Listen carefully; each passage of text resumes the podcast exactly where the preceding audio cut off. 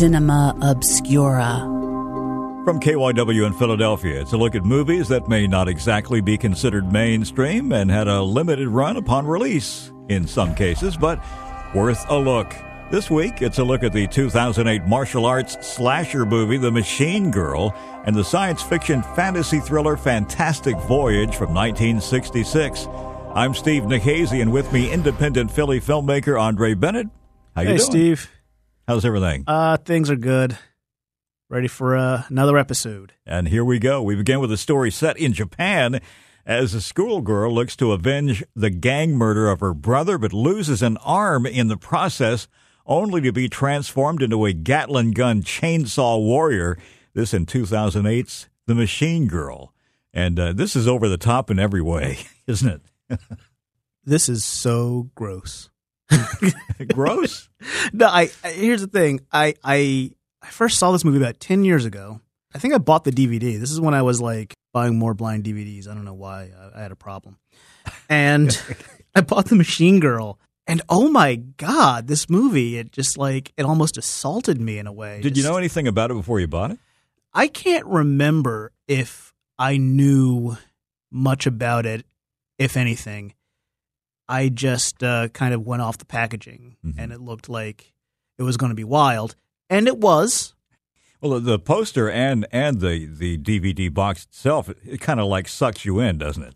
It really does. It's very self-explanatory. Here's a girl, and she's got a machine gun for an arm, and oh boy, and uh, oh boy.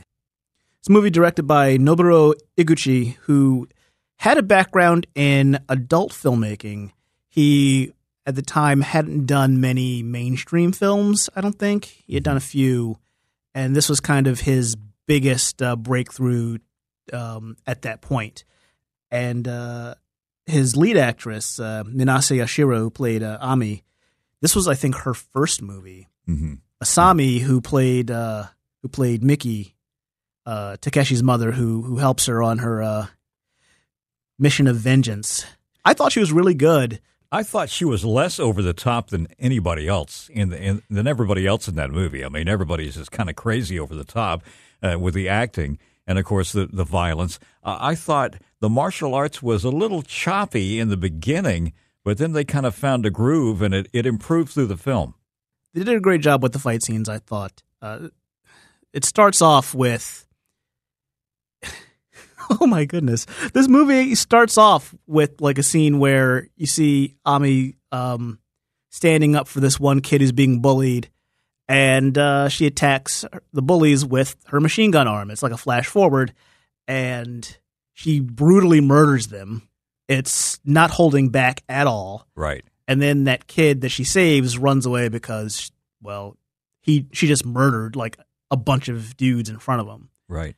That's a theme here that their cause is righteous but they kind of have to become monsters in order to Yeah. uh, in order to pursue it You're- literally in her case You were talking about the opening scene, uh, w- which I thought was pretty effective, even though there is a slip up where we see her two intact arms as she's flying through the Yes. air. Yes, yes, we I'm do. thinking, why didn't they reshoot that scene? Because it's obvious that you know she's got two working arms, but she, you know, a second later she's got a nub with a machine gun attached to it.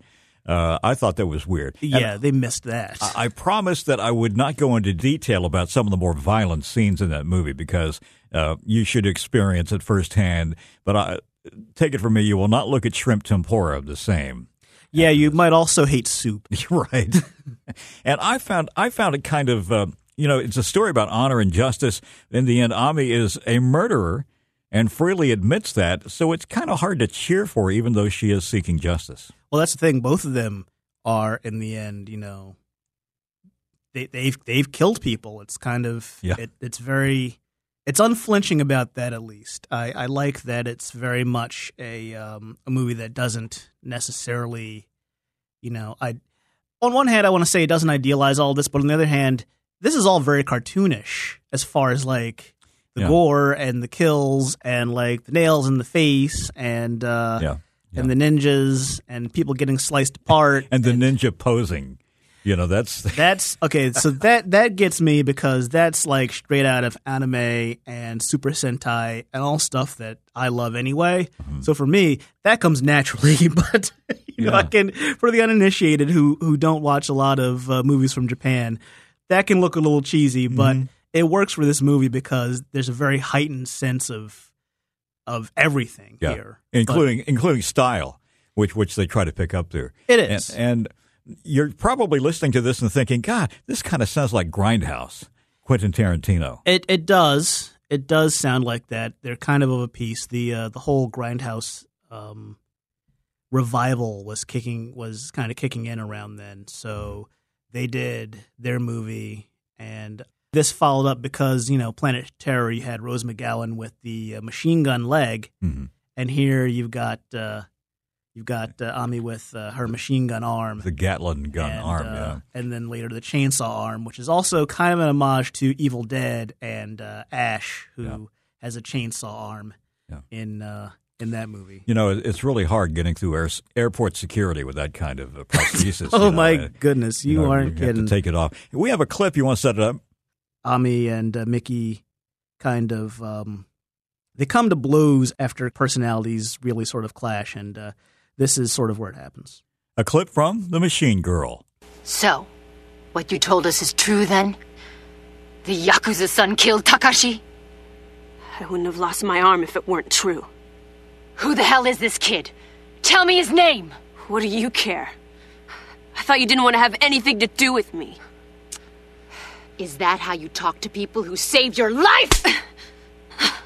Hold on. You once told me not to play the victim.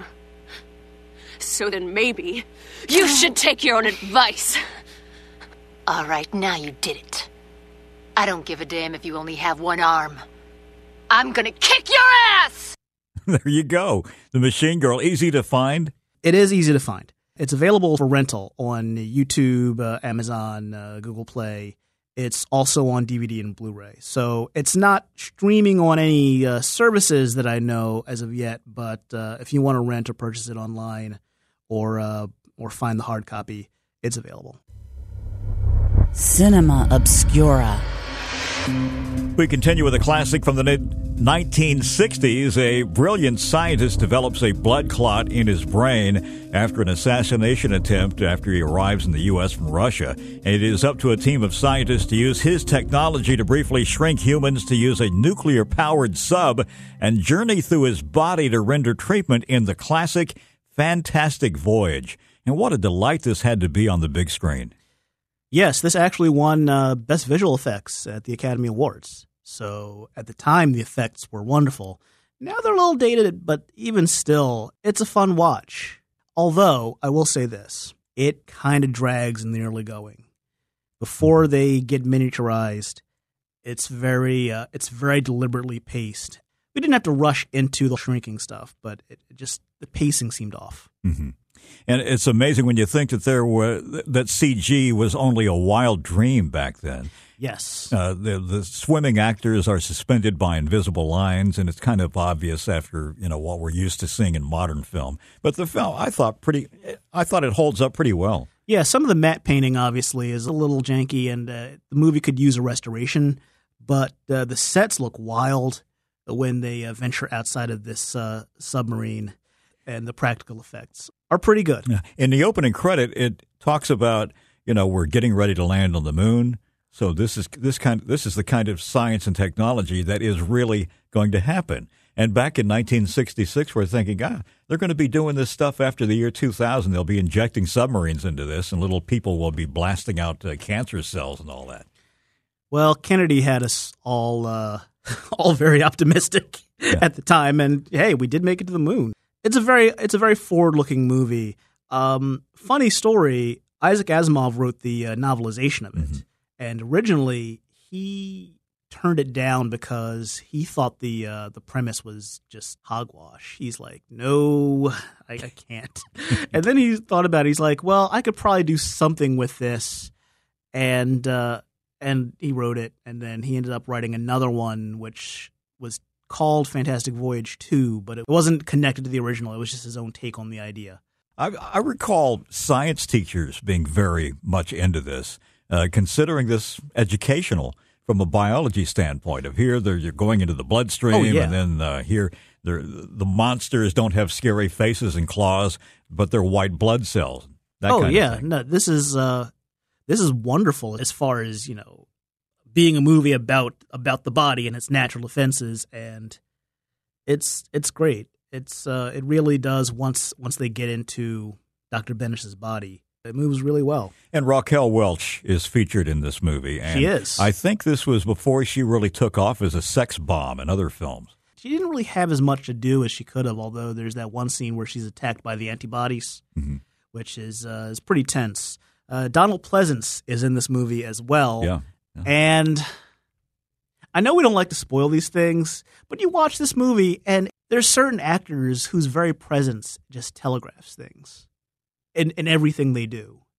And Donald Pleasence is one of those people because he just has a face you don't trust.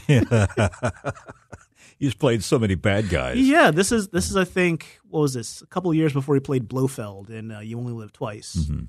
But yeah, he's Uh, definitely kind of he's a very chilling presence. We have a clip from Fantastic Voyage. Yeah, this is basically where the plan is uh, explained. Here's the overall target area. Doctor? Benes's brain, as near as we can map it stereotaxically. The clot is right here. It's impossible to get at without damage to the intervening tissue, which would prove fatal to Benes. The only way to reach it is via the arterial system. Phase one calls for miniaturizing a submarine with crew and surgical team and injecting it into the carotid artery, How small will it be? about the size of a microbe. We're putting Benes in deep hypothermia. What? That's freezing him as low as is compatible with human life. Slow down his heartbeat, his circulation, and all other physical processes. Well, even so, Colonel, because of our size, uh, well, I mean, the lack of it, we'll still be cruising pretty fast. We'll be smashed to bits if there's any turbulence. The only danger of uh, turbulence is in the heart, and we're not going through it. Once in the carotid artery, we remain within the arterial system until we reach the point of the damage, where Dr. Duval will attempt to dissolve the clot with a laser beam. After the operation, we return by way of the venous system until we reach the base of the neck, where we'll be removed. Right here, with a hypodermic. Will they be successful? You'll have to find out by viewing Fantastic Voyage, and this one's easy to find. Yes, it's easy to find, and it's also much easier to watch than uh, Machine Girl. yes, it is. yes. This one is available on uh, DVD. You can rent it on YouTube, Amazon, iTunes, Vudu. You can also stream it on HBO for another month or so. It expires at the beginning of March. The colors are fantastic in this movie. It is a very, very bright, vibrant movie, and it could definitely use a, a restoration to bring that out and make the visuals pop even more. And we were talking about a remake. Yes, Guillermo del Toro, the director of The Shape of Water, has been talking about remaking this movie, and I've heard that this that it's the next one he wants to make. I also know that Guillermo del Toro announces about 50 something projects a year and, maybe, and and maybe follows through on one or two of them i don't know but i would love to see a guillermo del toro fantastic voyage because i feel like he can make it look incredibly wondrous and kind of creepy mm-hmm. at the same time Yeah. yeah It would it would be- something to look forward to. I hope it happens. yes it would be much better than the cartoon which i Right. actually used to watch that was done by the legendary well legendarily cheap filmation studio And you can you can still find that uh, on YouTube and other places. Yes, you can actually. But uh, yeah, Fantastic Voyage is uh, not quite culty, but uh, at the same time, very much a ride and worth seeing. Thanks, Andre. Thank you, Steve. Cinema Obscura. And I'm Steve Nikazy along with Andre Bennett. Cinema Obscura is recorded and produced in the KYW studios in Philadelphia. For more shows, check out the new radio.com app on Apple Podcast or wherever you get your favorite shows. Thanks for listening. I decided to wear my special bra today. It's made out of steel. The drill bra.